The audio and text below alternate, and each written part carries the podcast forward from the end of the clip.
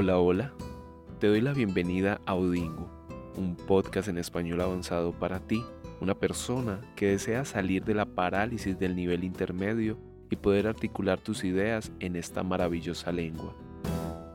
Desbloquea tus habilidades comunicativas a través de varios temas relacionados con la lengua y la cultura hispanoamericana. Y recuerda, aprender español es mejor con tiempo y sin límites.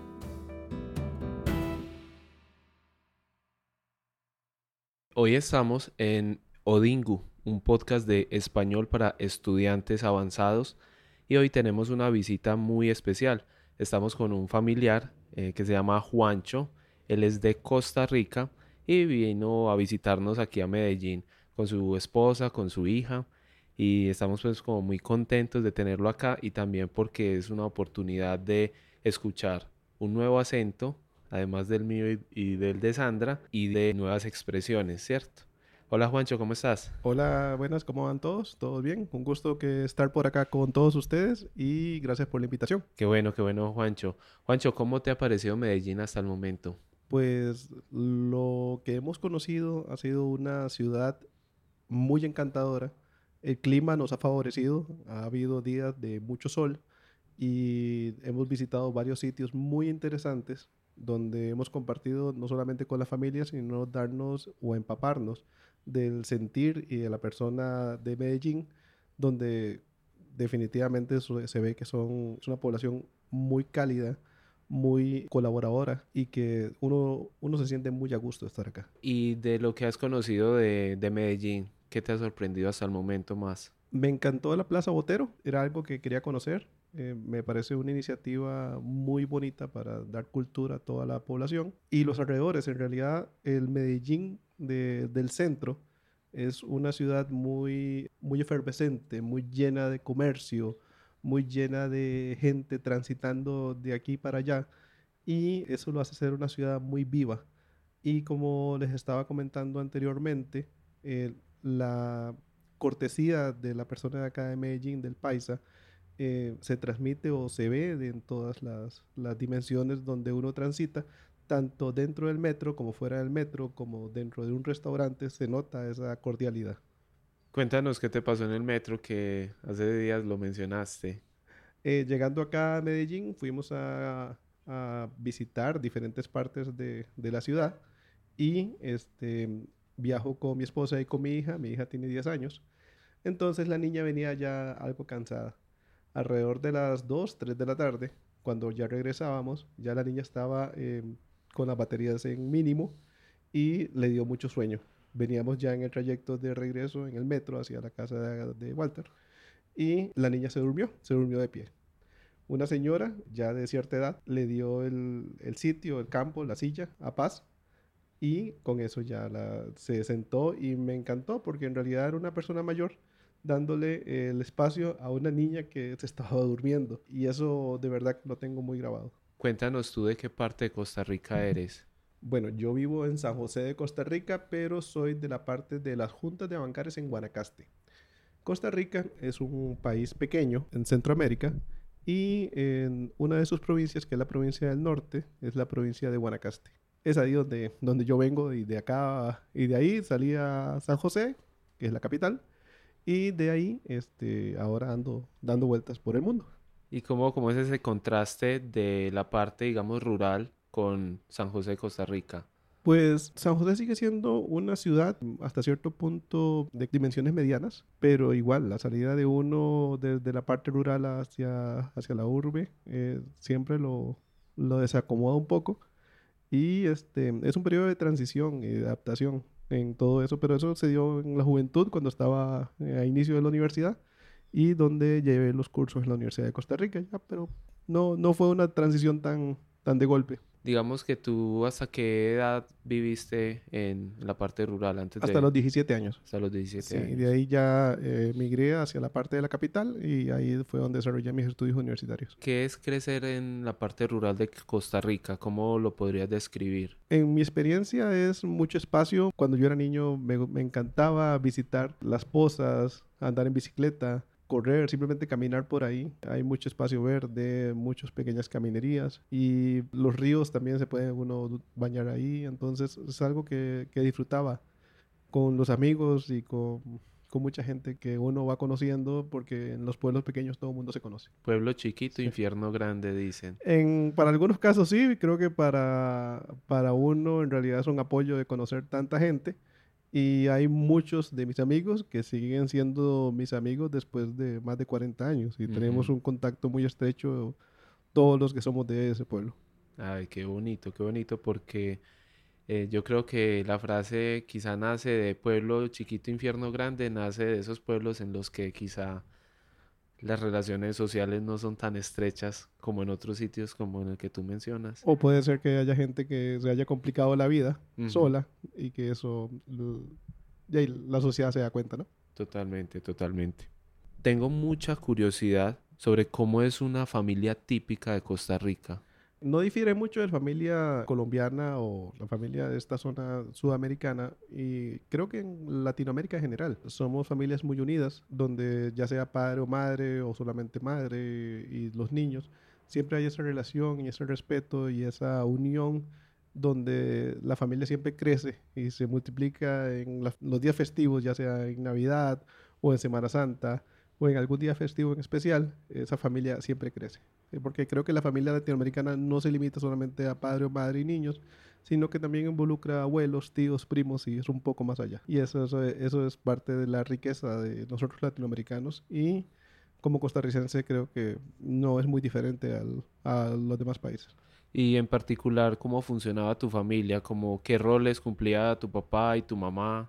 Bueno, mi papá es profesor de ciencias, mi mamá profesora de matemáticas. Si bien es cierto, son dos profesionales, siempre estuvieron muy pendientes de nosotros, somos tres hermanos. Creo que somos una familia muy unida. Mis hermanos siempre nos hemos estimado mucho y mis papás son esa figura de autoridad y de cariño al mismo tiempo y de guía. Entonces creo que somos una familia muy unida, por lo menos en ese núcleo. Y si lo trasladamos hacia los primos, los tíos, los abuelos, somos una familia donde hay mucha gente que uno siente que uno lo quiere, ¿verdad? Y a los costarricenses se los conoce como ticos, ¿cierto? Coloquialmente. Y es mi primera vez interactuando contigo, ¿cierto? Con un costarricense, nunca había hablado con una persona tica. Entonces te quería preguntar un poquito, ¿cómo es un tico? Si, si lo pudiera, o sea, si uno diferenciara como un colombiano, un venezolano, un español, como qué hace que una persona sea tica? Creo que el tico es una persona hasta cierto punto despreocupada. De, por diferentes situaciones a nivel social, creo que la vida nos ha tratado bien en nuestro país. Somos muy amables, somos muy cordiales, aceptamos y tratamos de la mejor manera posible a cualquier persona que nos visita. Creo que el tico también es una persona muy trabajadora y muy honesta y muy recta en su parte de, de su estilo de vida. Creo que esas son características básicas del tico. ¿Qué, puedo decir? Que sí, veo muchas de esas características en otras comunidades, en Colombia, Venezuela, España, en el resto de Centroamérica. Pero en Costa Rica siento el tico como, lo digo, no, tal vez no es despreocupado, es como, es una forma de llevar la vida de manera más tranquila. Y como le digo, creo que eso repercute o nace de, de las características propias del país donde estamos. Claro, porque yo lo estaba pensando por el lado de que en muchos países como Colombia, no sé si Venezuela mucho, pero la parte de la violencia ha sido muy fuerte. Claro. Entonces entiendo que un estilo de vida más tranquilo nos lleve a, estar más despreocupados, digamos, en la parte social, decías.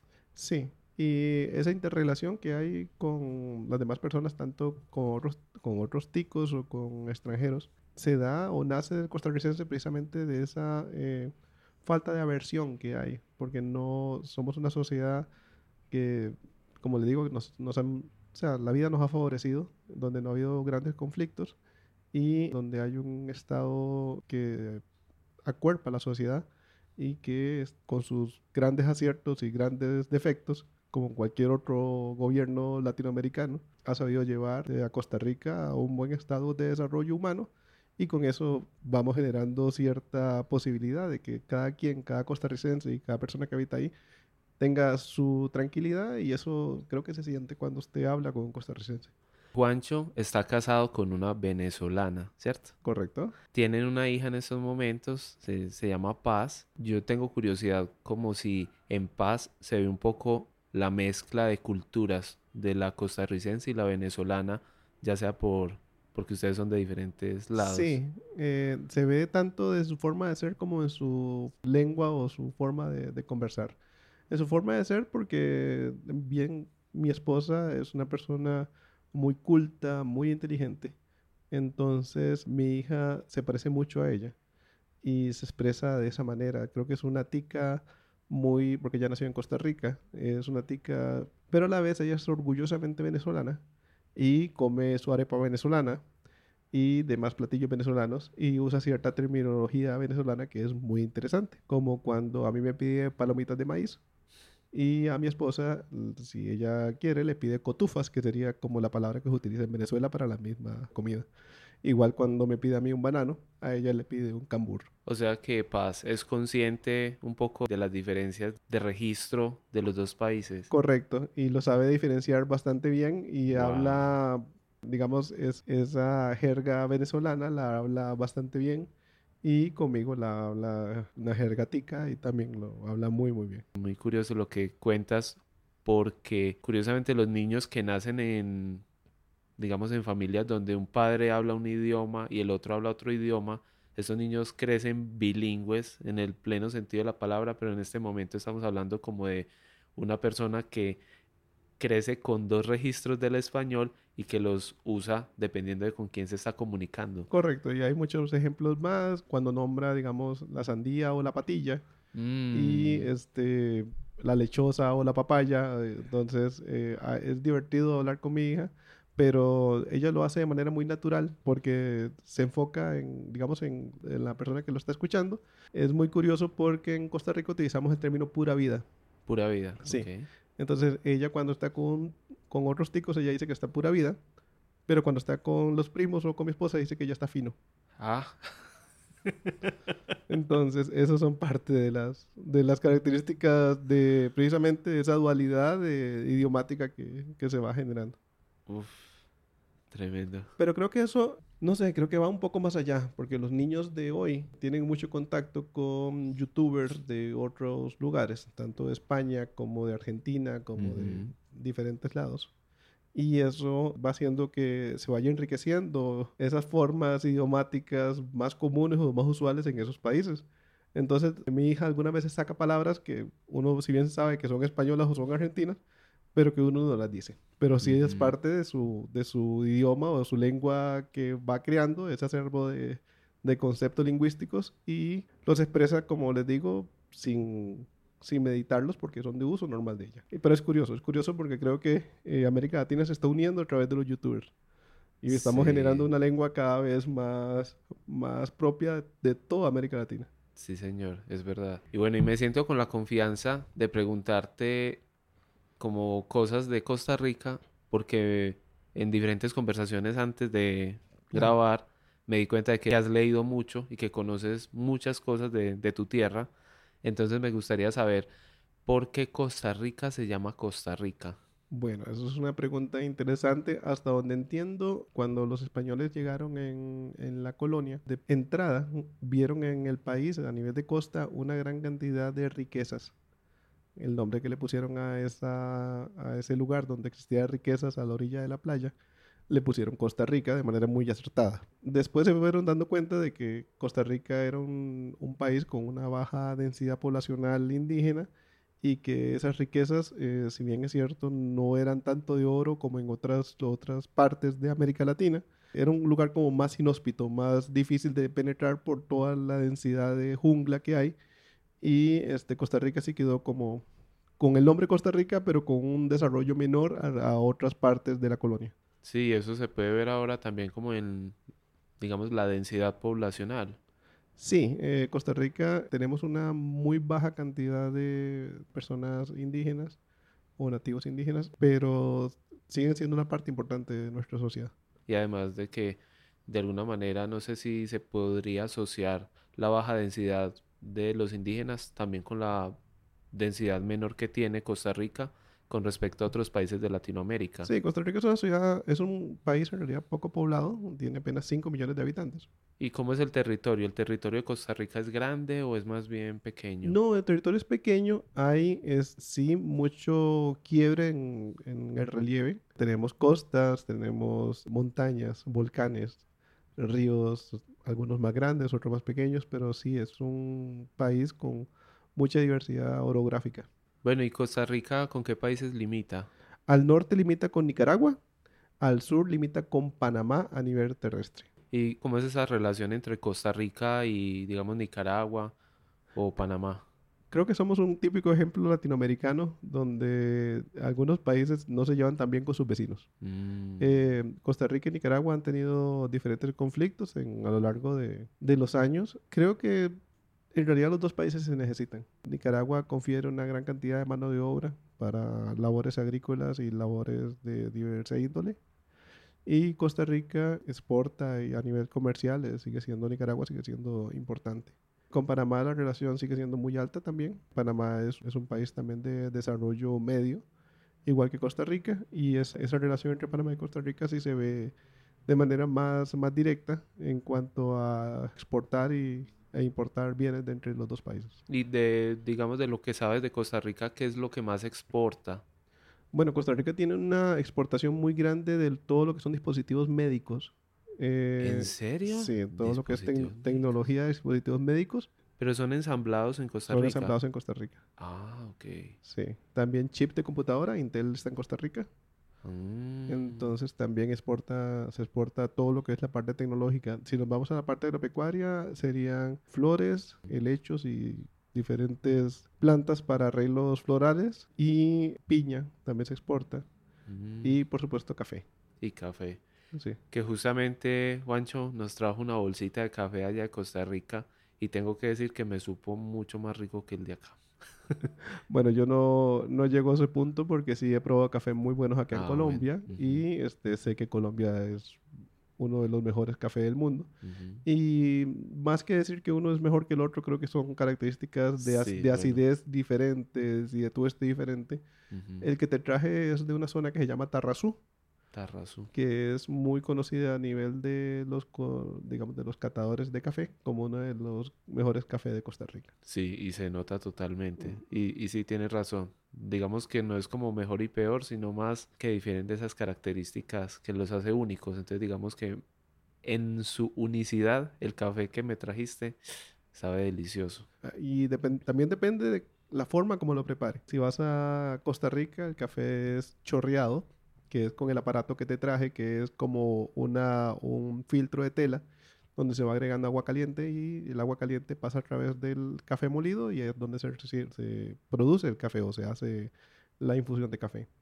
Si ese café es un café muy aromático y este, tiene esas notas muy suaves. Si Mm, usted va a Venezuela, normalmente el café se hace a través de greca o moca, como le dirían los italianos. Y ese café sí tiene un cuerpo más, es más fuerte en sabor. En cambio, en Colombia el café es más suave también. Pero también depende mucho, no solamente del método como lo hagan, si- sino de cómo la población le gusta, qué tan tostado está el café. Claro. Y, y eso es eh, ya hay todo un mundo y no sé si ese es el tema de que vamos a conversar hoy, así que dejémoslo por ahí. Dejémoslo por ahí, claro. Bueno, y tú mencionabas ahora, hace un rato, la expresión pura vida. Y me dijiste que parece que pura vida se puede encajar en cualquier contexto. Es una expresión muy versátil. Entonces, enséñanos un poco como no- en los contextos más normales que se usa pura vida en Costa Sí, Rica. cuando alguien lo saluda a la persona, digamos, si me dices, hola, ¿cómo estás? Yo te puedo responder pura vida Ah, como respuesta. como respuesta. O sea, no, no, no puedo saludar, pura vida. También, También, también, en forma de pregunta te puedo, te puedo decir pura vida y usted me devuelve otro pura, pura vida. vida. Ah, ok. Entonces también forma, en forma de despedida también funciona. Entonces usted se despide como, ok, pura vida, y ahí usted ya se despide. ¿Sí? Entonces funciona tanto como saludo como despedida. Cuando algo está bien, ya sea una comida, la comida está pura vida. Ah, la comida está pura vida. Sí, que está, la comida está bien o cuando está- hay un trabajo que está bien hecho, el trabajo está bien, está pura vida. Uh, Entonces, básicamente todo lo que, lo que usted pueda definir como algo bien se va a convertir en un pura vida. Pero si tiene esas, esas acepciones hacia decir que usted puede decir hola, adiós y tal vez al- algunas cosas más que se me pueden olvidar, pero sí es una frase muy versátil en el idioma, bueno, en la lengua que hablamos en Costa Rica. ¿Y pura vida tiene una connotación siempre positiva o también se puede usar de una manera? No, no tiene una connotación negativa, por lo menos en lo que yo lo uso. No, normalmente es positivo en, en cada una de sus... ¿O se podría usar sarcásticamente? Sí, eso creo que el- todos los latinos tenemos eso para casi todas las palabras, ¿no? Entonces el Ujú. sarcasmo es parte de nuestra, de nuestra vida, y, pero porque somos latinos. Claro, Eh, claro. Pura vida se puede utilizar de manera sarcástica, claro que sí. Ujú. Ah, genial, genial. Hace un rato hablábamos de Costa Rica, como qué lugares turísticos le recomendarías a cualquier persona que desee visitar tu país. Costa Rica eh, podemos caracterizarla como un país muy ecológico, muy verde, donde me gustaría que la gente conociera todas esas bellezas naturales que tiene Costa Rica. San José es una ciudad, quiero hacer un pequeño paréntesis, San José es una ciudad que no es tan atractiva y probablemente que el, visi- el visitante que, que llegue a San José se encuentre que en un día, dos días pueda recorrer, eh, digamos, el, el casco metropolitano y darse ya por satisfecho de haber conocido San José. Eh, sí tiene museos muy bonitos, el- la arquitectura no es tan, tan moderna ni tan llamativa como en otras capitales de América Latina, pero mm, me gustaría enfocarme más en la parte eh, ecológica y el viaje hacia, digamos, todas las bellezas naturales que tiene Costa Rica. Cerca de San José hay dos bellezas, digamos, naturales. Una es el volcán Poás y el otro es el volcán Irazú. El volcán Poás está cerca de la capital y se puede llegar en automóvil hasta el cráter. De igual manera, el volcán Irazú. Ambos volcanes se consideran activos, aunque no son un riesgo en este momento para la población y el visitante. Cerca ya del norte hay otro volcán que es muy atractivo, que es el volcán Arenal. Es un volcán que está en permanente erupción. Se ven las laderas llenas de piedras eh, incandescentes al rojo vivo y es un lugar que cuenta con un lago, cuenta con un clima muy agradable y es muy atractivo para, para ver todo lo que es naturaleza alrededor de esa parte de Arenal. Las playas en el norte, en Guanacaste, son playas hermosísimas, eh, de varios colores. Por ser un país, digamos, como con mucho vulcanismo, hay playas muy oscuras. En la parte sur de Costa Rica hay un sitio hermosísimo que se llama Corcovado. Es uno de, lo- de los lugares que fue donde hay una cantidad de biodiversidad, de cantidad de seres vivos enorme, tanto en, el Parque Nacional Corcovado como en los alrededores, donde usted puede ver delfines y ballenas, también en esa parte. Y la parte de Limón es una parte hermosa que está en la costa caribe, donde también hay playas muy, muy lindas y donde se puede vacacionar ya sea en hoteles o en diferentes albergues que hay por, por toda la zona. De igual manera, Costa Rica sigue siendo un país donde uno de los grandes atractivos es la gente y para eso también los invito a que si van a Costa Rica, interrelacionen con el tico. El tico creo que se van a llevar una gran, una gran sorpresa de lo amable y lo cordial que es el costarricense por, para atender al extranjero. Bueno, y por otro lado, por ahí nos, o yo me había enterado de que en Costa Rica apenas está empezando como a, a educar a la población en cuanto a las direcciones, porque las direcciones antes se manejaban por referentes o puntos visuales de la ciudad, pues, o de los lugares, cómo funcionaba antes y cómo sigue funcionando, pero cómo está cambiando. Esa es una de las características interesantes del Costa Rica de antaño y que se ha mantenido todavía para algunos sitios en, en este momento, en el día de hoy, donde hay puntos de referencia que le sirven como guía para que la persona vaya eh, 100 metros norte del antiguo higuerón. Un higuerón es un árbol. Cualquier persona costarricense sabe más o menos dónde les estoy comentando, dónde está la posición, pero ese árbol no existe. Ese árbol está, ya- no existe desde hace algún tiempo, entonces es difícil, digamos, como para que algún turista encontrar el, árbol. Pero se sabe dónde estaba el higuero.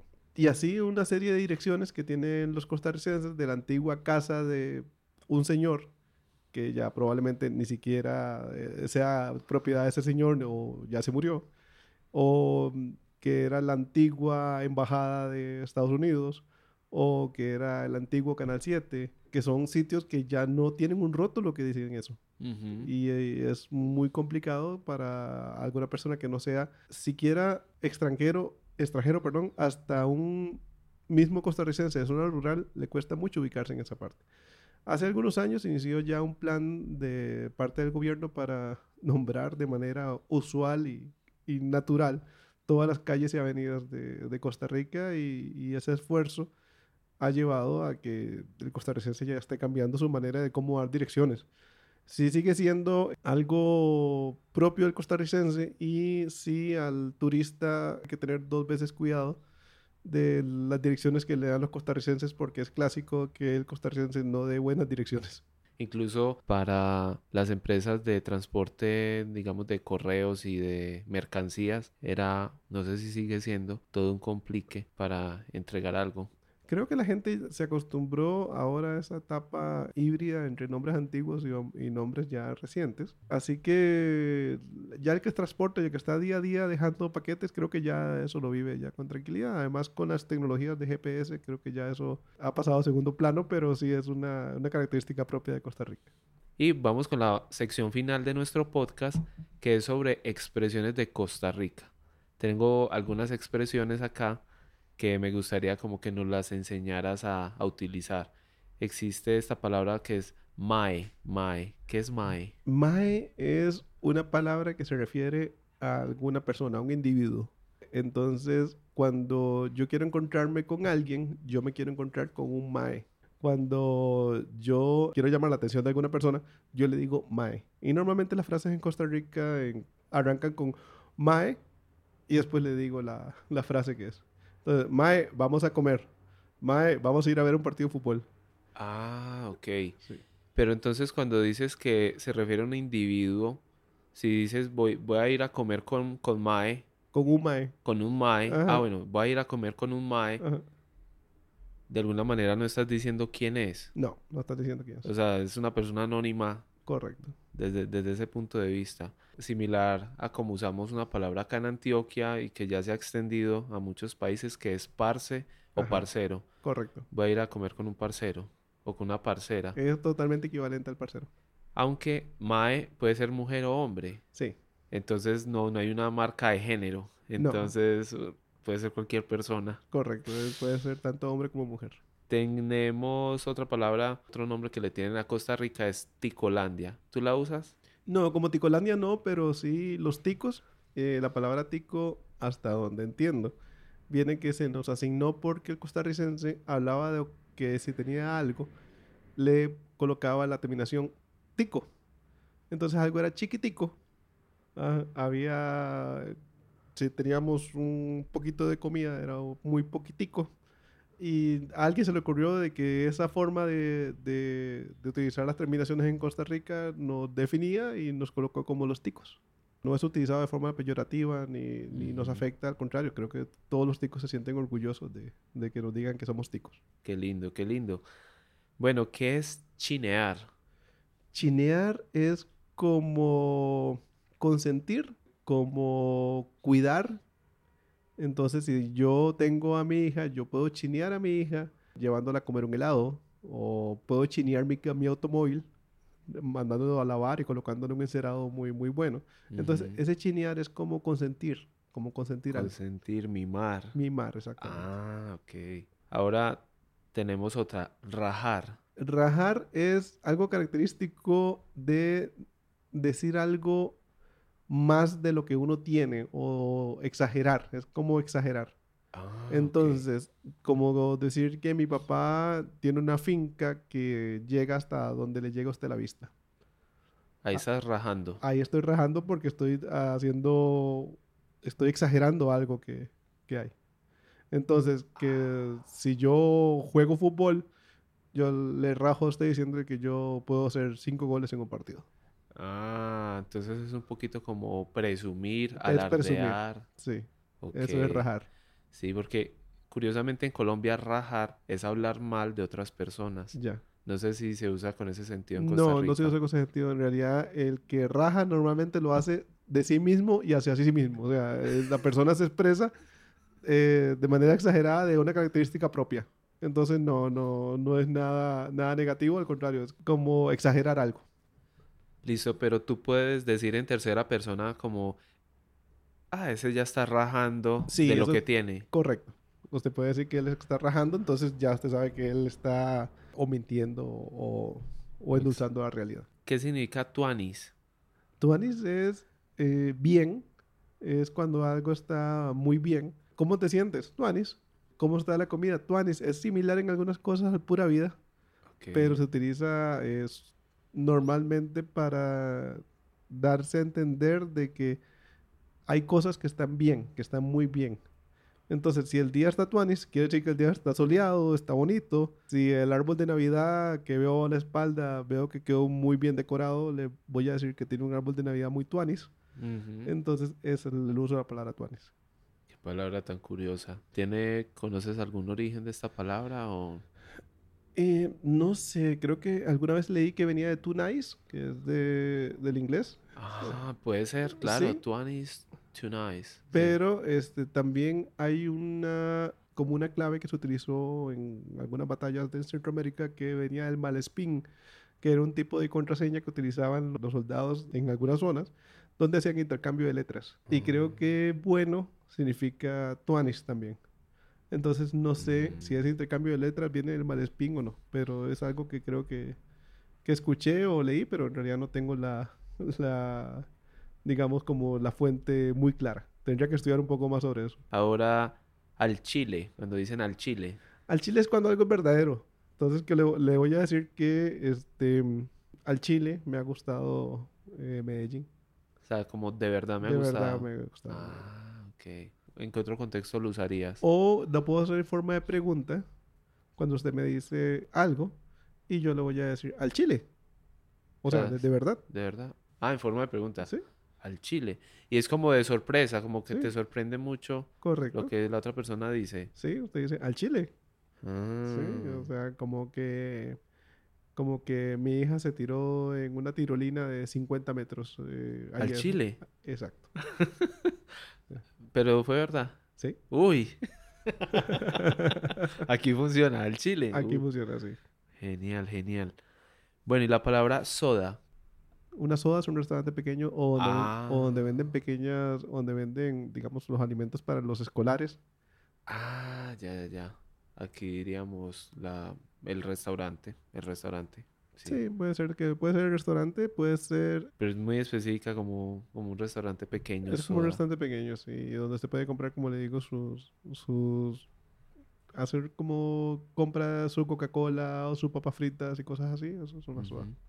Pero acá estoy viendo que hay una muletilla que ustedes usan mucho como ahí. De ahí es interesante. Ahí es como no tiene una explicación real, es como como usted dice, Como- una- como una muletilla. Como un pues. Como un pues. Es exactamente, o sea, no tiene como una semántica propia de ahí, sino que es eh, algo como para cerrar o abrir una frase. Por ejemplo. Que pronto me tengo que ir ahí. Ah, ok. Sí, entonces me ha encan- me ha encantado la comida del día de hoy. Ok, de ahí. Para hacer, abrir o cerrar Sí, una pero frase. eso es de uso. Creo que es más fácil aprenderlo en el uso y en la práctica diaria a, a saber cómo definirlo exactamente. No, no, no sabría cómo definirlo ahorita.